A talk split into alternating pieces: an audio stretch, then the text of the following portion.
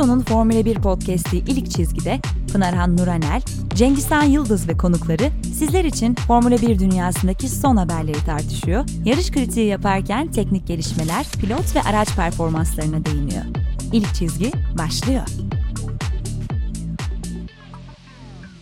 Herkese merhabalar. İlk çizginin yeni bölümüne hoş geldiniz. Muhteşem bir yarış sonrası e, burada aslında yarış konuşmaya, Azerbaycan'a biraz konuşmaya geldik. Başka bir şey yer kalmayacak bu hafta gibi. O kadar olay oldu çünkü. E, bu hafta yanımızda uzun yıllardır F1 yorumculuğu yapan, bu işe aslında gönlünü vermiş ve emeğini de vermiş insanlardan Emir Tanyolkar'la birlikteyiz. Onun yorumlarını da alıyor olacağız. Hoş geldin Emir. Hoş bulduk, merhabalar. Hoş geldin tekrardan. Hoş bulduk. Kardeş memleketimiz Azerbaycan'da muhteşem bir yarış izledik. Ee, zaten sosyal medyada da espri çok döndü. Hani Türkiye Cumhuriyetlerde ortalık hep karışık, hep bir aksiyon, hep bir heyecan oluyor diye. Gerçekten benim de kişisel olarak uzun yıllardır izlediğim en heyecanlı yarıştı. Böyle hop oturup hop kalktım diyebilirim. Çok çok keyifliydi. Yani pisti zaten seviyordum. Böyle son yıllarda gelmiş iyi pistlerden bir tanesiydi. E, fakat böyle daha da farklı olaylarla çok çok böyle Formula 1'in ne kadar tahmin edilmez bir spor olduğunu tekrar hatırladık bu hafta.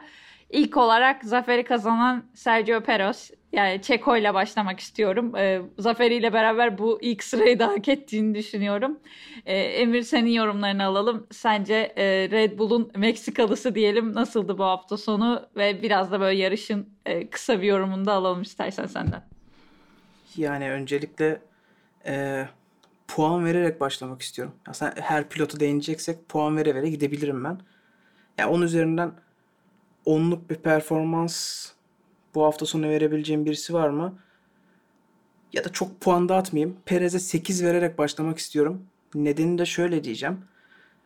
Ee, evet yarış kazandı. Büyük bir baskı vardı üstünde. Bunu kırdı. Ee, başarıları var.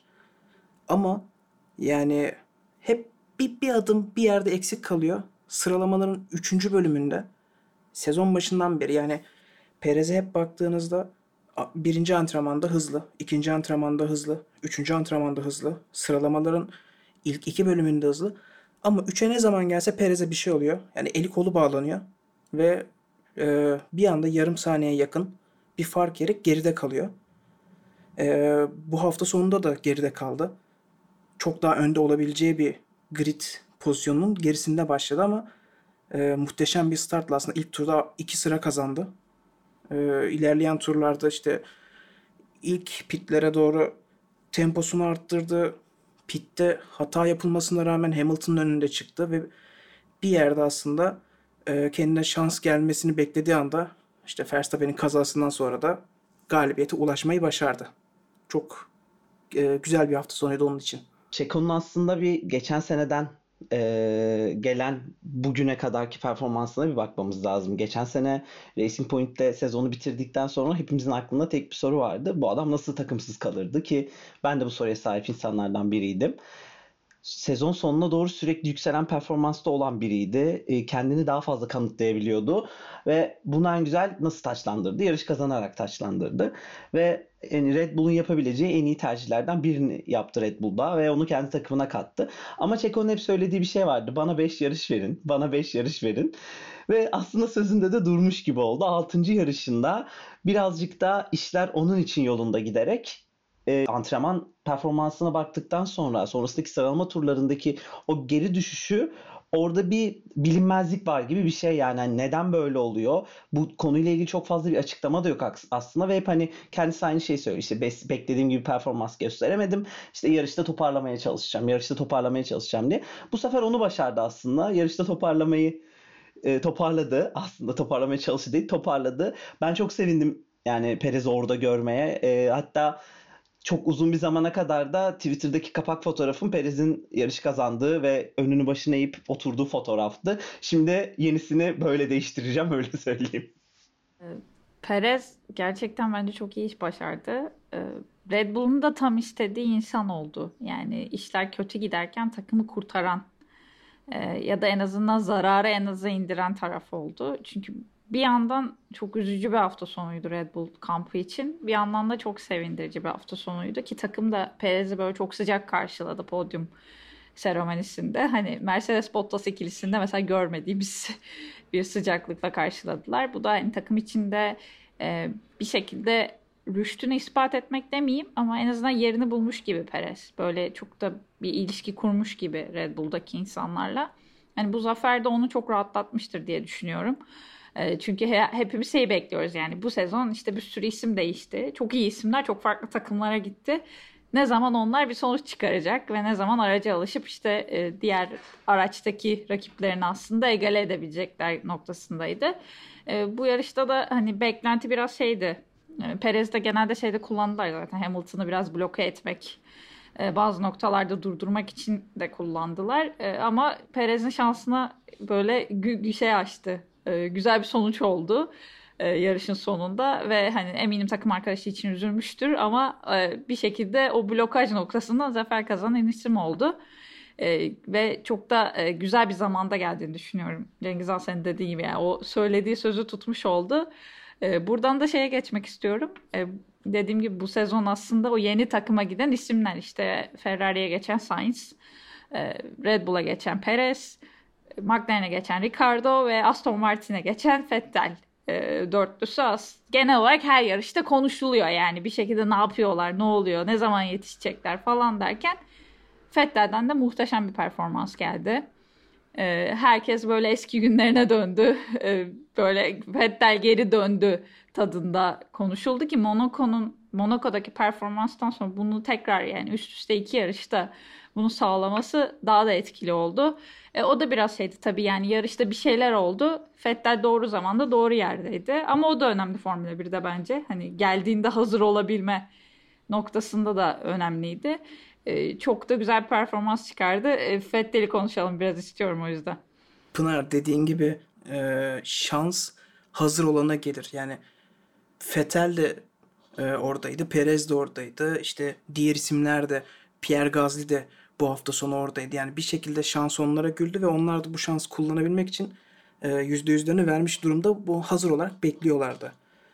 E, her ne kadar Fetel Q3'e kalamasa da Q2'de elense de e, yani Q3'e kalabilecek bir hızı vardı. Elense de hafta sonundaki hani kaybının da üstüne daha fazlasını koyarak çok büyük kazançlar elde etti. Ben açıkçası Aston Martin'in bu pistte çok iyi olacağını düşünmüyordum bu hafta sonuna gelmeden önce. Çünkü işte bu esnek kanat tartışmalarından dolayı Aston'un aslında bu tarz pistlerde biraz geride kalmasını bekliyordum.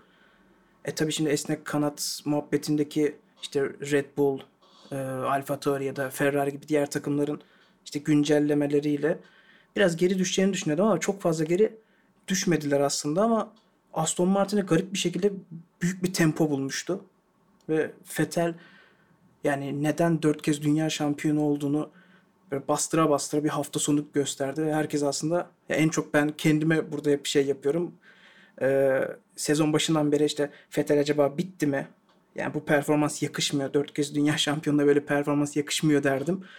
Ee, ya son iki yarışta bunların hepsini benim böyle ağzıma geri tıkıyor diyebilirim. O en şey tabirle. Yarış böyle sonlanmasaydı ben bu bölüme bir eleştiriyle başlayacaktım. O da şu olacaktı. Hani Hatta Fetel'e de sordular bunu. E, istediğin lastikle yarışa başlayabilirsin işte neyle başlayacaksın falan filan. O da hatta bununla birazcık böyle bir dalga geçer gibi cevaplar verdi cumartesi akşamında. Ama gerçekten burada Aston Martin ekibine hani ben şunu sormak istiyorum. Fethel'in lastik kullanımında nasıl başarılı olduğunu yani nasıl bir lastik kullanımı profesörü olduğunu biliyoruz ve buna rağmen hani Fethel'i e, soft'la başlatmak doğru bir tercih miydi? Evet iyi bir start aldı. Hani soft'la başlamak onun için bu açıdan iyi olabilir ama her şey böyle gitmeseydi yani dün yaşananlar yaşanmamış olsaydı bence Fetel zaten çok daha geride bitirecekti. Sebebi de bence lastik tercih olacaktı ama belki de e, yine mışlı mışlı konuşuyoruz ama Fetel hard bir lastikle başlamış olsaydı yarışa yine yükselecekti. Bunu biliyoruz çünkü önündeki herkes softtu. Yine yükselecekti ama bu dün yaşanan olaylar yaşanmadığı takdirde yine iyi bir yerde bitirecekti. Burada birazcık aslında Aston Martin'in strateji ekibi için işler yolunda gitti diyebiliriz. Yani bu o, o tarafın muhabbeti birazcık. Ama öte yandan dün yine hepimizin yüzü gülüyordu. Yani e, seveni sevmeyeni Fetal ismini orada görünce mutlu oluyor. Bunu hep konuştuk ama bence buradaki en önemli nokta geçen haftada dediğimiz gibi e, hem Aston Martin özelinde hem Fetal özelinde Azerbaycan'la aynı performansı tekrar etmesi bir tık daha zor olacak demiştik. Bence bizi burada şaşırtan da bu oldu. Ki e, hani uzun bir süre aslında e, hem Red Bull hem Red Bull'ları ki özellikle aynı zamanda hani Hamilton'ı da gerisinde tutmuş oldu ki bence e, dikkat edilmesi gereken noktalardan biri de bu. Yani altındaki o araçla Okey Azerbaycan'dayız ama e, birilerini bir, bir sürede olsa lastikleri eskiye eskiye geride tutmayı başardı.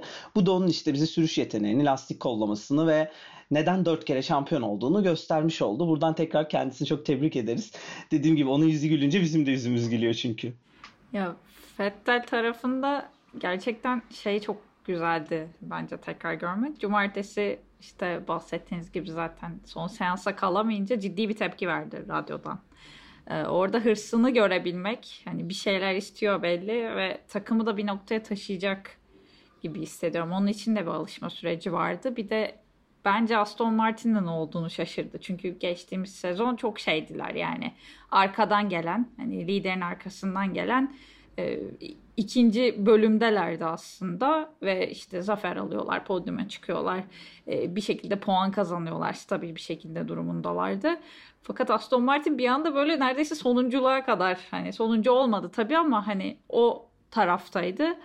E, o yüzden takım için de bence çünkü aynı isimler yani takımda çok fazla kadro değişikliği olmadı mekanik mühendis anlamında ya da işte şey iletişim tarafındaki insanlarda. E, yani belli değişiklikler oldu da çok böyle büyük değişiklikler olmamıştı. O yüzden e, ufak bir şok atlattılar gibi geliyor sezonun başında ve böyle şimdi zaman içerisinde biraz toparlayacaklar gibi ama yine de Bakü işte çok böyle standart bir pist değil yine. Hani bir şeyler değişecektir. Bu kadar iyi olacaklar mı önümüzdeki yarışlarda emin değilim. E, ama yine de takımın o gazı alması için e, çok iyi bir süreç oldu. Ve tabii yine şeyde yani lastik kullanımını Hamilton'da da çok görüyoruz. Hani ne kadar önemli olduğunu pist üzerinde.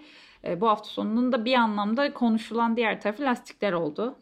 E, iki tane çok ciddi kaza gördük pist üzerinde ki bence görece çok e, temiz atlatıldı. Yani e, bir şekilde araçlar da korudu pilotları diye düşünüyorum. O hani şey survival cell dediğimiz ana kısım aracı pilotu içinde durduğu kısım e, pilotları korudu oralarda bir parçalanma falan olmadı ama üst üste birkaç araç birbirine çarpışabilirdi. E, daha fazla böyle pimpon topu gibi çarpabilirlerdi ve araçlar daha da parçalanabilirdi gibi gibi yani bir sürü kötü senaryo yazılabilir. Ama benim açıklamalardan gördüğüm Pirelli çok sorumluluk almamış. E, lastik konusunda ne düşünüyorsunuz? Ben biraz böyle şey e, herkes topu birbirine atıyormuş gibi hissettim şu anda. Emir senle başlayalım istiyorsan. Ee, ya topu almama konusunda çok haklı sebepleri var aslında yaptığı açıklamalara e, bakınca Masi'nin, e, Pirelli'nin CEO'suydu sanırım Masi. E, ya da değildi. Tam hatırlayamadım şimdi. E, lastiklerde takımlara veri gelmeden bir patlama yaşandığını söylüyor. Yani normalde bu araçların her yerinde yüzlerce belki binlerce sensör var. E, Christian Horner'da kırmızı bayrak altındayken e, daha doğrusu kırmızı bayrak çıkmadan o güvenlik aracı arkasındayken Red Bull e, kampı FIA ile bir telsiz konuşması yapıyor ve e, bize sensörlerden hiçbir veri gelmeden lastik patladı bir anda. Stroll'ün kazasıyla çok benzer. Kırmızı bayrak çıksın ve tüm takımlar lastiklerini değiştirsin diye bir bilgi veriyor FIA'ya. E, Pirelli de aynı şekilde yarıştan sonra inceleme yapıyor bu kırmızı bayrak esnasında değişen lastiklerde. Mesela Hamilton'ın sanırım sol arka lastiğinde yani Stroll'ün benzeri e, Stroll sol arkadan sol arkadan kaza yaptı. E, Hamilton da sol arka lastiğinde bir kesik bulduğunu açıklıyor ve hani bu kesiğin aslında lastiği patlatma kıvamında olmadığını ama ciddi bir kesik olduğunu söylüyor lastikte. Yani aslında Pirelli de e, pist üstündeki bazı şartlardan dolayı lastiklerin patladığını savunuyor. Böyle bir tez ortaya attılar. Ya bana da çok mantıklı geldi çünkü yani cadde pistleri biraz daha normal pistlere göre farklı yıpratıyor lastikleri. Farklı etkenler var. İşte pist üstünde yabancı madde olabilir. Ki yarış içerisinde de gördük bunu. Pistte e, bir ara e, Leclerc, e, Verstappen hatta Perez de 15. virajda e, pisti keserek geçtiler. Çünkü ekrana çok kısa bir süre yansıdı. Bir 20-30 santimlik bir dal parçası vardı pistin ortasında. Bayağı yapraklar olan bir dal parçası vardı. Yani buna benzer etkenlerden yani 3 pilotun da bu şekilde zarar görmüş olabileceği, lastiklerinin zarar görmüş olabileceği çok muhtemel. Yani Pirelli tabii bunun çok büyük araştırmaları da yapılacak önümüzdeki günlerde ama sanki Pirelli'nin dediği bana biraz doğru gibi geliyor. Son açıklamalardan sonra özellikle. Burada Mercedes'in de evet o açıklaması bence olayı biraz daha Pirelli'nin dediklerini haklı duruma getirdi ama yani şimdi siz de takdir edersiniz ki bu Pirelli'nin ilk vukuatı değil. Çok geçmişe gitmeden geçen seneki Silverstone'a gidelim yani. Biz bir anda ne oluyor ne oluyor? evet. Ne oluyor dedik yani o yüzden e, burada da aslında birazcık aynı durum olmuş oldu. Ama yine de e, kesinlikle şey konusunda çok katılıyorum Emre sana. Sokak pisti olmasından ötürü zaten siz de gör, görmüşsünüz yarış esnasında. Hemen ağaçlar direkt olarak pistin üstüne doğru geliyor. Ve e, sürekli araçların o geçtiği o kilometrelerce, yüzlerce kilometrelerce olan hızlarla ciddi derecede bir sallanma oluyor ve hani oradan da bir şeyler düşüyor. Yani bu bir ihtimal ama e, öte yandan aynı taraftaki lastiklerin e, aynı e, hamura sahip olan lastiklerin patlaması da yani biraz çok uçuk düşüneceğim ama yine aynı ihtimali getirebiliyor. Çünkü sol arka lastikler patlıyor. E, Hamilton'ın da sol arka lastiğine takılmış bu. E demek ki orada bir şey var. Onun da o, o lastiğine takılmışsa bu Pirelli'yi haklı yapıyor. Ama öte yandan tabii tamamıyla haklı yapıyor değil. Burada takımların da bu özellikle sensör uyarılarıyla ilgili onlar da kendileri üstüne bir suç almak istememeleri çok normal.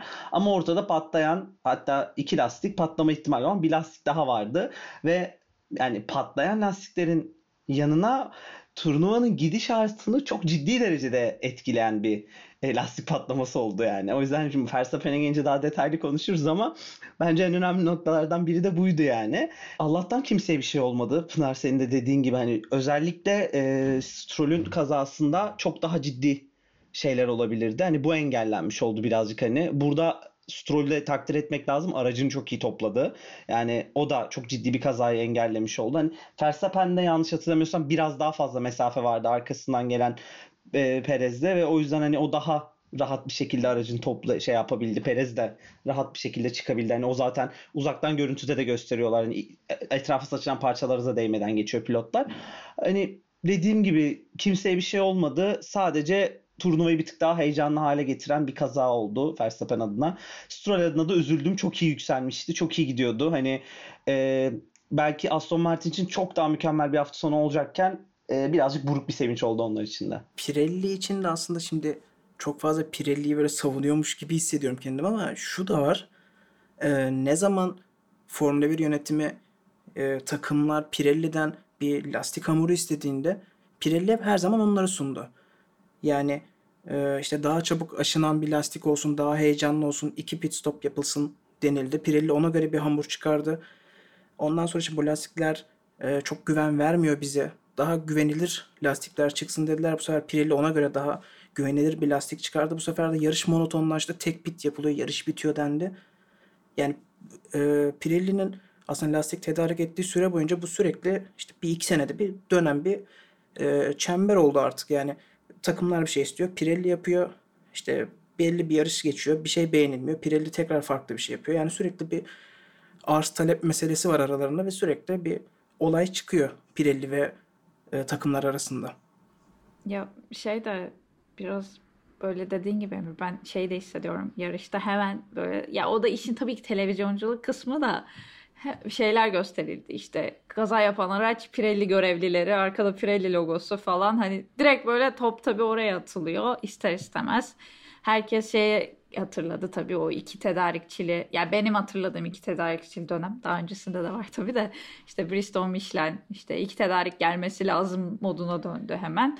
Ee, biraz ister istemez konu oraya atıldı ama araştırmadan da bu sonuçlar çok kolay hani bir günde zaten e, şey Isola sanırım şey bütün bu motor sporlarına bakan Pirelli'deki kişi. Evet, Isola'ydı. Ee, o yani adam da sonuçta yapacak bir şey yok. Yani birinin çıkıp açıklama yapması gerekiyor. Ee, çok da böyle yani bakmışlardı tabii ki ama şey biraz beni açıkçası şüpheye düşürdü. Hani Stroll'den önce ne oldu bilmiyoruz diyor. Hani Stroll'den sonra o kaza yaptı. Pistteki parçalar Verstappen'e gelmiş olabilir gibi bir şey söylemiş. Hani orada Stroll'den önce kaza yoktu o zaman orada ne oldu falan sorusu oldu bende sadece şüphe olarak ama eminim zaten yani bayağı bir inceleyeceklerdir o lastiklerin ne oldu ne bitti diye.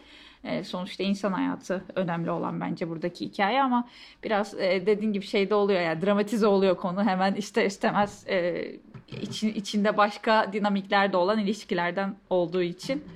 Hemen buradan şeye geçmek istiyorum. Yani pilotlarla devam etmeden FIA'nın yine böyle konuşulduğu bir hafta sonu oldu. Pilotlar direkt zaten radyodan da kendileri şey yaptılar. Kırmızı bayrak niye bu kadar geç çıktı? E, niye bu kadar geç uyarıldık gibi tepkiler geldi. E, ben böyle anlam veremediğim şeyler oluyor. Ben böyle şey değilim. Muhteşem bütün teknik kitaba hakim, e, teknik kurallara hakim bir insan değilim. Ama çok böyle e, güvenlik konusunda sanki Charlie Whiting'i çok arıyormuşuz gibi hissediyorum son dönemde. Cengizhan senle başlayalım istiyorsan ne düşünüyorsun? Ben aslında burada size bir soru sorarak başlamak istiyorum şimdi. Stroll ile Verstappen'in kazası arasında hani nasıl bir fark vardı? Tam belki konum olarak belki daha farklılardı ama sonuç olarak kazanın oluş sebebi aynıydı. Araçların neredeyse gördüğü zarar aynıydı. Birinde safety car'la olay çözülürken diğerinde bir anda senin de dediğin gibi bir geç kırmızı bayrakla karşılaştık. Herkes ne oluyor oldu. Yok bir yandan işte yarış bitti dedik. Hatta ben de sana öyle yazdım. Ha yarış bitti falan devam edilmeyecek. Ondan sonra şey çıktı yanlış hatırlamıyorsam Serhan Acar da söyledi bunu. Kırmızı bayrak çıkmadan önceki tura göre bakılacak. E o zaman Verstappen yarışı kazanıyor ama Verstappen kaza yapmış. Ortada çok büyük bilinmezlikler vardı. Ondan sonra şey duyduk işte e, Hamilton'dan tersi yarış devam edecek söyleminin geldi. Hem şimdi böyle bir belirsizlik var. Bir yandan da evet, güvenlik konusunda da ciddi derecede hani bazen anlamlandıramadığımız şeyler yaşıyoruz. Mesela buna bir örnek vereceğim. Yine seninle konuştuk bunu. Cumartesi günü Sainz'in yaptığı hareket kazadan sonra geri geri çıkışı. Ya bence ceza verilmesi gereken bir hareketti bu. Çünkü hemen arkasından araba geliyordu ve e, sıralama turlarıydı yani. Böyle bazı şeyler hem gözden kaçıyor ve ciddi tehlike oluşturabilecek şeyler gözden kaçıyor. Hem de öte yandan birazcık böyle canları ne isterse ona göre karar veriyorlarmış gibi bir durum var sanki şu an FIA'da. Yani dediğin şeyler kesinlikle doğru. Yani FIA'da biraz sanırım hani yarış kontrolde bir, büyük bir eksiklik var. Yani bunu açık açık özellikle Verstappen'in kazasından sonra da gördük dediğin gibi. Ee, bir dakika kadar geç bir güvenlik aracı uygulamasına geçildi. Yani bir dakika kadar geç çıktı güvenlik aracı ve Verstappen kaza yaptığında arkasındaki pilotlar hala yarışarak geliyor. Sadece sarı bayrak var. Ee, sarı bayrakta sadece atak yapmayacaklar ve neredeyse tam gaz geliyorlar o noktaya. Ee, Stroll ve Verstappen kazası arasındaki fark şuydu. Stroll'ün kazasında pistte çok fazla e, parçanın saçılmadığını e, açıkladı FIA. Yani bir yarış durdurulma durumu söz konusu değildi. Araçlar pistin diğer tarafından, diğer köşesinden temiz alandan geçip devam edebiliyorlardı ve o süre içerisinde de e, yarış yetkilileri pisti temizleyebildi. Yani bir 4-5 tur kadar sürdü tabii bunu yapabilmeleri yine. Sadece Verstappen'in kazasında tüm e, bu kalıntılar start finish düzünde birçok yere yayılmıştı. Bu yüzden e, kırmızı bayrak çıktı. Hatta e, pit yolundan geçtiler. Yani şey yapmadılar. Yarışı yarış güzergahını kullanmadılar start finish'i. Pit yolundan geçip devam ettiler. Orada da Williams takım e, garip bir an yaşadı Williams takımı. Latifi'ye işte normal pistten devam edebilirsin dediler ve bu parçaların içinden Latifi'yi geçirdiler. İşte Latifi dedi ne oluyor? Ee, yarıştan sonra açıklamaları vardı onların da. İşte takım bana pistten devam etmemi söyledi. Yani gerçi o da şimdi biraz bakınca garip duruyor. Önündeki herkes pitten devam ederken sen neden pistten devam ediyorsun? Peşlerine takılabilirdin. Ee, onun, onun dışında çok fazla bir şey yok gibi geliyor bana. Ama e, güvenlik zaafı bir tık fazla yani dediğin gibi Pınar Whiting'in döneminden sonra çok büyük eksiklikler var. Bu Bakü'de şunu çok net gördük. Yani çok ciddi bir kaza olabilirdi Verstappen'in kazasından hemen sonra. Latifi'ye şey söyleyeceğim hani vardır ya arkadaşların köprüden atlarsa sen de atlar mısın? Herhalde onu çok söylemişler. o yüzden demiş ben kendi yoluma gideceğim. ya işin şeyi ama ya ben açıkçası belki de bazı şeyler böyle kaybedince değerini anlarsın ya hayatta. Whiting de böyleydi sanki. Yani ya çok efsane bir adam zaten. Hani herkes için e, gridde Formula 1 dünyasında. Fakat hani gidene kadar ne yaptığını tam belki fark edemedi çoğu insan. Özellikle hani sporun yani onunla temas halinde olmayan belki onunla çalışmayan insanlar tarafından. E, şu an böyle buradan konuşması çok kolay. Öyle bir yarış anında bu kararları vermek çok kolay olmayabilir. Ama hani işin de gereği bu. Yani hani aynı şekilde işte Red Bull'un pitindeki stratejiyi kuran kişi için de hayat zor. Çünkü belki saniyeler içinde hatta saniyeler içerisinde belli kararlar vermeleri gerekiyor. Ve buna göre bütün takımın kaderi belirleniyor, insanların kaderi belirleniyor gibi. Ee, işte yani işlerin getirileri oluyor ve sanki bunun altından çok iyi kalkamıyorlarmış gibi hissediyorum.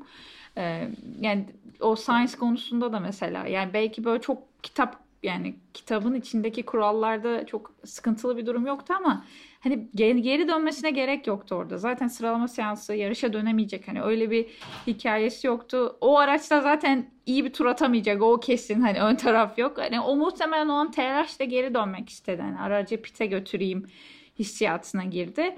E, fakat yani tam o geçerken e, yine sanırım Leclerc geçiyordu hatta arkasına. Yani tam hatırlamıyorum hangi araç geldi ama yine çok daralttı yolu ve hızlı gelen araçların oradan geçmesi gerekti gibi böyle çok ufak tefek şeyler ama bunlar işte yani Formula 1'de o kadar küçük şeyler insan hayatını kurtarabiliyor ya da kurtaramıyor ki yani e, dikkat edilmesi gerektiğini düşünüyorum. O yüzden de bir an önce FIA'nın toparlaması lazım bu tarafta. E, sanki daha deneyimli bir kadro olması gerekiyor bir şekilde. Pek oralı değiller gibi. Şu an biraz böyle aman işte ben ne dersem olur falan hani tarzında ki Norris'e verilen yani cumartesi günü verilen ceza da çok e, kural kitabına uyan bir ceza değildi aslında. Hani sizin o tarafta bir yorumunuz var mı? Yani o da çok anlık bir karardı aslında. Yani tam e, kırmızı bayrak çıktığı sürede Norris zaten aslında pit yoluna girip girmeme arasında yani belki iki saniyelik bile bir süre yoktu. Ve bir karar vermesi gerekiyor. E, bunun sonucunda da ceza aldı. Aslında ee, böyle durumlarda biraz inisiyatif kullanılabilir hakemler tarafından. Yani orada sonuçta her hafta sonunda bir tane deneyimli bir yarış hakemi getiriliyor. Yani bir yarış pilotu getiriliyor hakem olarak. Yani onun inisiyatifinde bazı şeylerin e, çözüme ulaşması gerekiyor. Yani çünkü Norris de yaptığı açıklamada hani işte pite girsem belki sorun pit girişindeydi ve orada bir ben kazaya karışabilirdim. Onun yerine işte yavaşladım. Hani daha güvenli olacak yolu seçtim ama sonunda ceza aldım. Ve bunu e, gözden geçirmelerini istiyorum dedi Norris ama e, çok fazla herhalde kale almadılar Norris'in bu isteğini. Az önce şey dedim ya böyle bazen isteklerine göre karar veriyorlar falan. Dün de kim olduğunu tam hatırlamıyorum ama birinin kırmızı bayraklardan sonra yavaşlaması ile ilgili bir soru oldu. Masi de şey dedi. Hani frene basmışsa benim için yeter gibi bir açıklama yaptı yanlış hatırlamıyorsam. Hani şimdi ben buraya bakıyorsun hem Norris'in başına gelene bakıyorsun. Hani sanki hafif biraz tezatlık varmış gibi durumun içinde. O, o bir tık sıkıntı. Ama e, Norris'in başına gelen de McLaren için kötü giden bir hafta sonunu daha beter bir hale getirdi sadece bence o kadar yani. E, o zaman hafta sonu kaybedenlerine gelelim. E, herkesin beklemediği isimler sıkıntı yaşadı. E, ilk başta zaten işte Verstappen böyle görece kendi de böyle söylemiş zaten rahat bir yarış. Yani rahat bir zafer olacağına inandığı bir yarışta bir anda bütün dünyası tepe taklak oldu. E, haklı olarak çok ciddi tepki verdi. Çok yani o videolarını sonradan izlemek çok kötüydü. Kenara gidiyor, kafasını eğiyor, üzülüyor, bir yerlere tekme atıyor falan. Bayağı e, zor bir durum yaşadı aslında bu hafta sonu. E, ben de Twitter'dan hatta yazdım işte Verstappen'in sabretmesi lazım şu anda. Elbet hani Hamilton başına da bir şey gelir. Hani Formula 1 şampiyonluğu böyle. E, böyle durumlarda maalesef sabredip beklemek gerekiyor. Sezon uzun daha demiştim. E, ki bunu der demez böyle bir tepki geldi. hani Hamilton çok şanslı ne zaman kötü bir şey yaşadı gibi. Fakat yaklaşık bir 15 dakika sonra Hamilton'da uçtuğunu gördük. E, hatta şey yani direksiyon üzerindeki ufak bir düğmeye eli çarptığı, parmağı çarptığı için e, frenlerinin çalışmamasıyla aslında uçuyor Hamilton yani bayağı uçarak yoluna devam ediyor ve virajı alamıyor o noktada. E, bu tarafta biraz böyle şampiyonluk yarışı dengelendi gibi oldu. Yani tam Hamilton öne çıkacak, bayağı bir kazanç sağlayacak derken hop yine aynı senaryo. iki isim için aynı puan dizilimi oldu. Ee, bundan sonrasında ne olacak sizce bu şampiyonluk yarışında? Ee, yani ikisi arasındaki bu mücadele son yarışa kadar devam edecek bence. Yani bu yarış için konuşacak olursak önce onu açıklayayım. Ondan sonra sezon geri kalanında neler olur biter ona biraz değinebilirim. Ee, aslında Yani Verstappen mesela bir galibiyet kaybetmiş gibi gözüküyor. Ancak yarış hani bir şekilde devam etse, Verstappen o kazayı yapmasa 10 puanlık bir fark açacaktı Hamilton'a. Hızlı turu saymıyorum bu arada. O gelecek hızlı tur puanı saymıyorum. Yani birinci ve üçüncü bitirip yani bir 10 puanlık avantajı olacaktı. ya baştan sona üstün olabileceği bir hafta sonunda bence Verstappen'in kaybı 25 puan değil de 10 puan. Ben öyle görüyorum bu hafta sonunu. Hamilton daha büyük darbe aldı Verstappen'e göre. Çünkü e, rakibinin olmadığı bir 3 turluk son sprint yarışında e, muhtemel bir ikincilik galibiyet yani çok daha büyük puanlar kaybetti. E, sezonun geri kalanında da yani bu yarışlar aslında gerçek birer Grand Prix havasında geçmiyor. Çok farklı sonuçlara gebe bu yarışlar. Verstappen de bunu dile getirdi e, yarıştan sonra. Bu tarz yarışlarda aslında puan kaybı olması bizim için kötü. Çünkü gerçek Grand Prix'lere geçtiğimizde yani e, yani sonucun daha çok belli oldu. Atıyorum bir İngiltere'ye gidildiğinde, Belçika'ya gidildiğinde bunlarda sonuçları aşağı yukarı kestirebiliyorsunuz. Ama bu tarz sürprizlerin olacağı Monaco, Azerbaycan, işte yarış yapılsaydı belki Singapur diyebilirdik. Bu tarz yarışlardaki puanlara e, Red Bull daha önem veriyordu. Yani bu tarz bir yarışta kayıp yani 10 puan gibi gözükse de sene sonunda çok daha farklı bir senaryoya yol açacak. E tabi burada şimdi iki pilotun savaşında asıl e, kilit nokta Perez ve Bottas'ın performansı olacak. Onlar ne yapacak? Yani Perez bu performansını sürekli sürdürebilirse ve Bottas geride kalırsa bu sefer Red Bull'un çok büyük avantajı olacak. Önceki yarışlarda tam tersi durum vardı. E, Perez alışamadığı için geride kaldığı için pist üstü taktik savaşında Mercedes bir adım öndeydi. E, bu yarışta baktığınızda Red Bull bir adım öndeydi. Yani bu ikinci pilotların performansı sene boyunca aslında Verstappen'in mi Hamilton'ın mı şampiyon olacağını gösterecek ince çizgi bence ince ayrıntı. Öyle düşünüyorum ben en azından. Hafta sonu başlı başına zaten başından beri konuşuyoruz. İlginç ve bir o kadar da hani hepimizi yok artık dedirten bir hafta sonu oldu ama özellikle Verstappen ve Hamilton özelinde olaya baktığımızda ben ikisinin de duygu durumunu, o anlık duygu durumunu hani çok merak ediyorum. İçlerinden ne düşündüler? Önce Verstappen sonra Hamilton evet bir şey dışarıdan gördük. İşte Verstappen araca verdiği tepki sonrasında sen de dediğin gibi sonradan izlediğimiz videolar Hamilton'ın yarış sonunda aracın içinden ciddi bir süre içinde çıkmayışı, bekleyişi hani çok ciddi bir süre bekledi bence Hamilton aracın içinde. Bunların hepsi aslında birazcık bize ruh hallerini gösteriyor. Ama dün yaşanan olayların sezonun gidişatına yapacağı etkiler de fazla olacak bence. Hani bunun ilk parantezini şöyle açabiliriz. Bugün Hamilton'ın da Instagram'daki storylerinden gördüğünüz üzere Hamilton buradan çok güçlenip çıkacak. Yani şey bana bunu yapmayacaktınız gibi bir story şeyi vardı bugün Hamilton'ın serisi vardı. Ve hani ben yıkılmadım ayaktayım. Daha güçlü geleceğim ee, şeyi vardı. Yani Hamilton onu gösterdi bence bugün bize.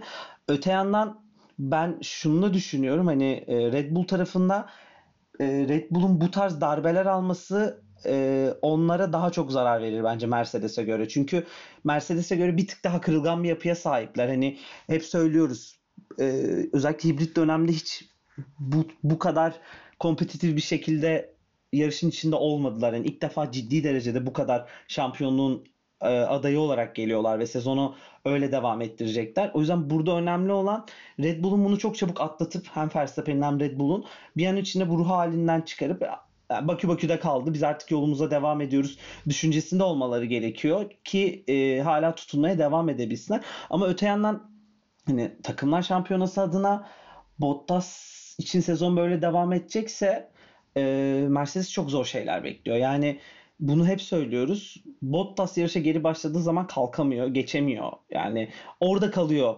Hatta Bottas'a da dün özellikle söylediler. İşte hani şu an geçiş yaparsam 5. bitirme ihtimalim var. Bir süre sonra o telsiz konuşması geçiş yapamazsan bir iki tur içinde burada yarışı bitiririze döndü yani. Orada da kötü işler devam ediyor.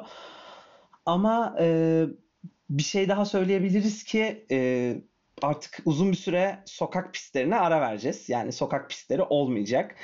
E, o yüzden işler burada da birazcık değişecek aslında. Yani şeye kadar Suudi Arabistan zaten tek kaldı galiba bir değişiklik olmazsa Suudi Arabistan tek sokak pisti olacak ve artık normal e, Formula 1 tracklerine geri dönüyoruz. O yüzden e, burada hem şampiyona daha yarışmacı bir hale gelecek hem artık e, Verstappen'in işi daha da zor bir hale gelecek. Tabii yine ne aksilikler olur, neler gider, neler biter bilmiyoruz ama bu hafta sonundan çıkarılacak en büyük ders e, takımların bir an önce Bakü'yü bir kenara bırakıp hem Mercedes'in hem Red Bull'un hemen Fransa'ya odaklanıp e, Fransa'daki en iyi performanslarını göstermeleri ve sezona böyle devam etmeleri olmalı bence. Ben biraz böyle ellerimi avuşturarak izledim yarışı. Çünkü tam böyle şey dedim yani o Hamilton şimdi bu puanları da bu böyle bir durumda aldı ya hani alacak ya dedim koparır götürür buradan artık şey yapmaz hani bir böyle daha da güçlenerek çıkar daha böyle sert olur bundan sonra demiştim derken şeye uçtu yani ilk virajı alamadı daha ve gitti bütün o güzelim puanlar e, güzelim pozisyon e, ama her şeyden öte ya ben biraz şey düşünüyorum. Ben de senin gibiydim Cengizhan. Yani Mercedes böyle sağlam hani bu kadar artık şampiyonluğu almış kadro takım e, okey. Pilotlarını çok iyi tanıyorlar. E, hep de arkasındalar falan gibi ama Mercedes kampı biraz kaynıyor gibi. Yani Toto zaten bitikti bu hafta sonu. E, bu olaylar olmadan da bu arada yarış başında arada gösterdiklerinde biraz böyle yorgunluk ve bıkkınlık hissediyor. Ya bıkkınlık demeyeyim o yanlış bir kelime oluyor da böyle bir e, dertli bir hali vardı. O her zamanki duvar e, sert e, duruşu yoktu bence ki zaten Hamilton'ın aslında hatasından sonra daha da sanki düşüşe geçmiş gibi hissettim o e, verdiği reaksiyon ve tepki. E, iki taraf için de zorlu. İşte Horner zaten psikolojik olarak bence çok şey hani işte hep söylüyoruz Vettel'den sonra yine bir genç pilotuyla yine Red Bull'u tepeye taşımak istiyor. Ciddi bir sorumluluk var üstünde. E, sadece işte Red Bull'u o 4 sene şampiyonluğuyla bırakmak istemiyor. Belki de işte Formula 1'de her zaman şampiyonluğa oynayabilecek bir takım haline getirmek istiyor Red Bull'u. E, bir sürü bir sürü böyle şeyleri var. Yükleri var diyelim sırtında. Ama çok iyi bir kadrosu var şu anda. Bence Perez bu hafta sonu onu hediye etti Red Bull'a. Hani bir şey olduğunda ben buradayım. Ben takım sırtlanırım ve götürürüm dedi. Ee, şey Meksikalı tavrıyla diyelim. ee, fakat Mercedes kampı biraz daha karışık. Ciddi anlamda mühendis kaybediyorlar şu anda Red Bull'a. Eminim Toto'yu düşündürüyordur. Eminim gece uykularını kaçırmasına sebep oluyordur. Ee, yani her iyi patron gibi e, elemanını kaybettiğinde ve çok sayıda bir telaşa yapıyordur. Ha, Mercedes bu Mercedes dünyanın en iyi mühendislerini alabilecek bir takım. Yani yeni isimleri de alır ama bunların hepsi işte şey e, Toto'nun düşünmesi gerekenler listesinde birer madde haline geliyor. Bottas da bence şu anda öyle. E, yani oradaki ilişkiye hala çok şeyden emin değilim. Yani takım mı Bottas'ı yalnız bıraktı ve Bottas daha da düştü? Yoksa Bottas düşüşe başladı da takım mı Bottas'ı bıraktı konusunda böyle o hikayeleri belki içeriden birinden dinlemek lazım. Çünkü yani mesela işte Hamilton'ın düğme hatasına işte parmağı çarpmış. O bir hata değil demiş Toto. Yani tabii ki 7 dünya şampiyonuna şey demezsin. Hani öf parmağı çarpmış. Kesin onun hatası falan gibi ortaya atmazsın ama Bottas da aynı hikaye olsaydı ya yerin dibine sokarlardı Bottas'ı eminim yani. Ee, ve ya tabii ki şeyden bahsetmiyorum. Yani Hamilton'a davrandığı gibi Bottas'a davransın. Yani biri işte yani dünya şampiyonu e, rekorların rekorunu kırmış bir isim. E, diğeri Bottas. E, ama yine de sonuçta aynı takımda, aynı araçta yarışıyorlar. Aynı e, takımın kontratına sahipler falan filan. E, oradaki ilişki dengelerini kim bozdu? Karşılıklı mı oldu yoksa biri suçlu mu? Ondan çok şey değilim. Yani biraz daha sezon ilerleyip belki biraz daha e, olayların kızışmasıyla anlayacağız gibi hissediyorum biraz bir iki takım daha o zaman konuşalım. E, bu haftayı böyle kapatalım. E, Ferrari, McLaren ve Alfa Tauri bu üçlü. E, Ferrari zaten yani Sainz bu hafta sonu benim gözümden çok düştü. Çok telaş hareketler yaptı böyle. Yani şey yapamadım. Yakıştıramadım. Uzun zaman sonra bir pilota ilk defa bu kadar kızdım. Yani bu tarz hamleler için. Ama Leclerc yine şey gibiydi. Hani takımı sırtlanmış. E, araç ne olursa olsun ben sizi öne taşıyacağım şeklinde elinden geleni yaptı. E, yani Sainz'e de çok yüklenmemek lazım tabii. O da hala alışma sürecinde. E, McLaren kampı ise belki de sezonun en kötü yarışını çıkardı. E, yani gerçekten şey bulamadılar. Performansı bulamadılar. E, Ricardo ise hala soru işareti. Bu hafta sonu değerlendirmek istemiyorum. Çünkü yani Norris de çok iyi olamadı. Yine Ricardo'dan iyiydi ama araç belli yani şey olmadı. O istedikleri tempoya ulaşmadı. Onun yerine Alfa Tauri girdi hemen araya. Gasly yine böyle sürpriz demeyeyim. Yani onu podyumda görmek alıştık artık. Ee, gerçekten şey yapıyor böyle. Ya siz beni buraya attınız ama ben burada kaçıncı podyumu alıyorum e, modunda takılıyor. E, belki Red Bull koltuğunda otursaydı alamayacağı podyumları oluyor hatta. E, o yüzden onlar da böyle o orta rekabet baya böyle daha da keyifli hale geliyor aslında bu tarz farklılıklarla. Şimdi Gazi'de şöyle bir durum var. Nerede olay oluyor, sıkıntı oluyor böyle bir problem. Gazi aradan sıyrılıyor. Zaten iyi bir pilot, iyi bir sürücü. Ben diyor geleyim o podyumu alayım bana verin orayı diyor ve bunu başarıyor.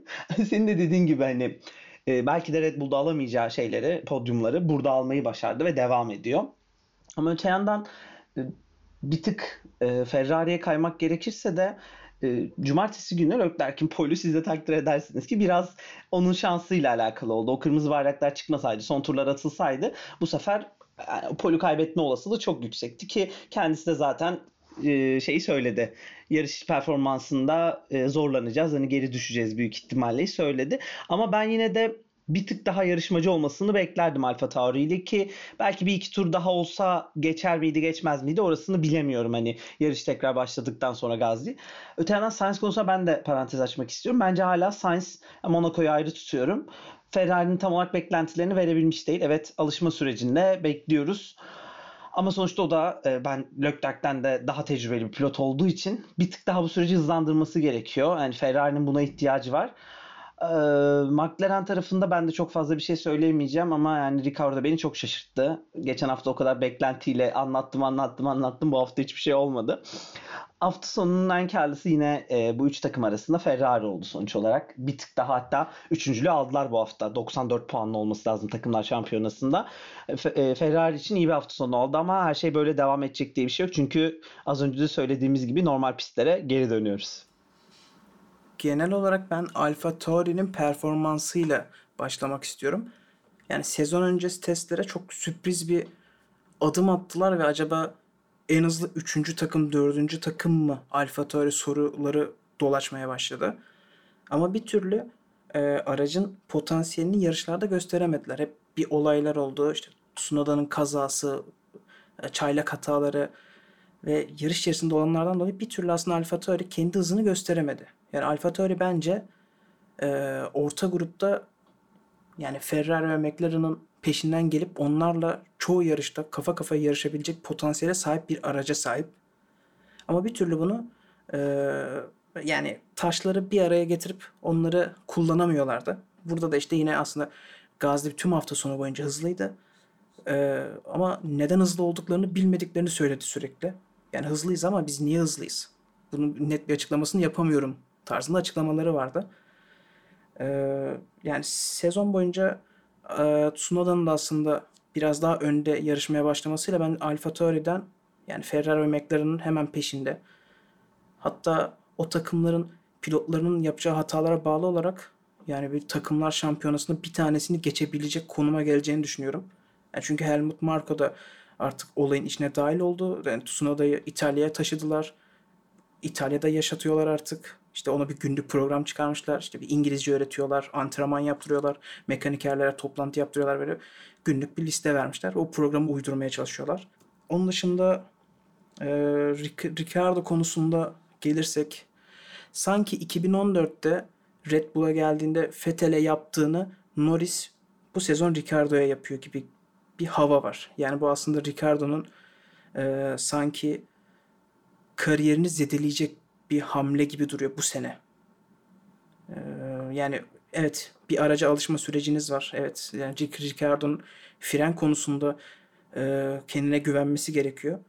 Ama çok uzun yıllardır tecrübesi olan bir pilotun da bunu birkaç yarışta atlatması gerekirdi bence. E, o açıdan e, çanlar Ricardo için çalıyor. Yani en tabi takımdan kovulur kovulmaz bunu bilemem. Bir senelik mi sözleşme, iki sene mi kalır sonra ne olur bilmiyorum ama kendini bir önce toparlaması gerekiyor. Çünkü Norris gibi bir yeteneğe karşı kendisini ispat etmesi gerekiyor. E, Ferrari için de e, tek turda çok hızlı bir araçları var. Ve Leclerc bir şekilde bir mucize yaratmayı başarıyor sürekli. e, her ne kadar Sainz e, Sainz'a genel olarak sıralama turlarında geride kalır, yarış temposu iyidir desek de e, bu sene yarışta da bazı yarışlarda dağınık performanslar sergiledi. İşte Imola'da çok daha önde olabileceği konumdan çok daha geride bitirdi bana göre. Kendi bireysel hataları, aynı şekilde bu yarışta yaptığı hatalar. Yani kendini bir an önce toparlaması gerekiyor. Leclerc'e karşı savaşabilmesi için e, cumartesi günleri biraz daha önde olması, biraz daha yakın olması gerekiyor. E, onun dışında Ferrari'nin yarış temposunda da Mercedes ve Red Bull'a mutlaka e, yaklaşması gerekiyor. Çünkü evet tek turda hızlılar ama yarışta Ferrari'ler o tempoya ayak uyduramıyor asla. Bunların hepsi benim kulağıma sadece şey diye çalıyor. O çok iyi sezon olacak diye. E, çünkü yani şey de böyle tabii yani pistlerin yapısından da kaynaklı ama şu ana kadar şey de olmadı bu sezon. E, neredeyse her pistte iyi olan e, bir takım. Hani şeyi görüyoruz tabii işte X takımı çok iyi olur. İşte birkaç böyle nadir pistte görece kötü olur ama hani görece kötümüz de işte ikinciliği mutlaka alır gibi. Şu an böyle acayip bir sezon yani işte bir anda Alpin çıkıyor diyoruz ki o ne araç yapmışlar öbür yarış yoklar. Ya yani yoklar demeyeyim yine Alonso ve Ocon çok iyi iş çıkarıyor bu arada.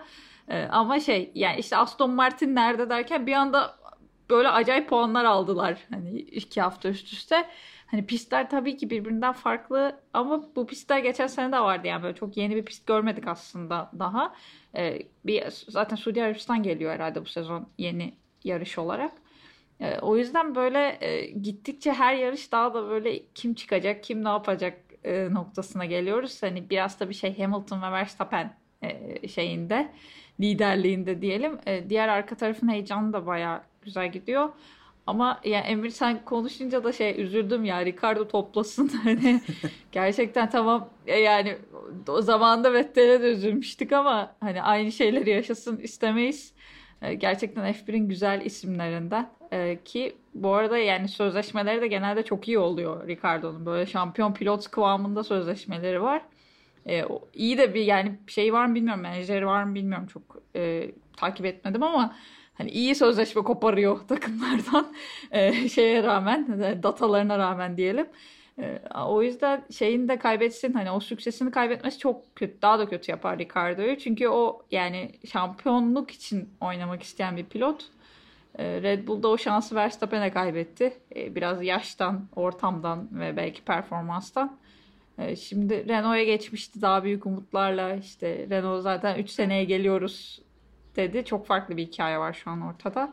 Hani McLaren'de bu kadar iyiyken e, bir şeyler gösteremezse kariyeri açısından çok çok e, iyi şeyler olmayacak gibi gözüküyor ve kesinlikle istemediğim bir şey. Umarım bir an önce toparlar bu tarafta. Muhteşem bir yarış izledik bu hafta sonu Azerbaycan'da, kardeş memlekette. O yüzden bizim e, podcast'imiz biraz yarışa göre şey kalmış olabilir. Yani çünkü o yarışın üstünde ne yaparsanız yapın böyle aynı heyecanı, aynı eğlenceyi size yaşatamazdık muhtemelen.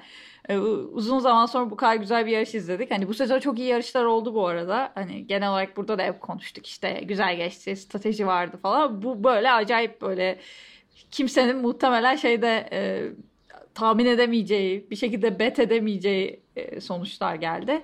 Çok da keyifli oldu. Umarım sizin için de güzel geçmiştir yarış. E, bu podcast'te dinlediğiniz için çok teşekkür ederiz. E, biz her hafta Perşembe günü ilk çizgi ekibi olarak ben Pınar Han Nuranel, Cengizhan Yıldız'la beraber burada oluyoruz. Her haftada güzel güzel konuklar almaya çalışıyoruz. Bu hafta da Emir Tan Yolkar bizimleydi. Yorumların için çok teşekkür ediyoruz Emir. Seni burada ağırlamak çok büyük keyifti. Uzun yıllardır e, tanışıyorduk. İlk defa e, böyle bir çalışma yapabildik seninle. Benim için ayrıca keyifti o yüzden. E, iyi ki geldin. E, ben teşekkür ederim davet ettiğiniz için. Yani çok keyifli bir e, ortam var diyeyim burada. E, yarış yarıştan sonra yarış heyecanını podcastlerde çok net alıyoruz aslında. Ama dediğin gibi e, Bakü'nün heyecanına göre e, kendi performansım çok tutuk kalmış gibi e, motor arızası yaşayıp yarışın 3. turunda pite çekmiş bir pilot gibi hissettim kendimi. o ya o kesinlikle senden değil. E, dediğim gibi yarış çok iyiydi. Biz ona yetişemeyiz o yüzden muhtemelen diye düşünüyorum. Ee, tekrardan dinlediğiniz için teşekkür ederiz. Her hafta Perşembe günü buradayız. Bizi takip etmeye devam edin. Görüşmek üzere.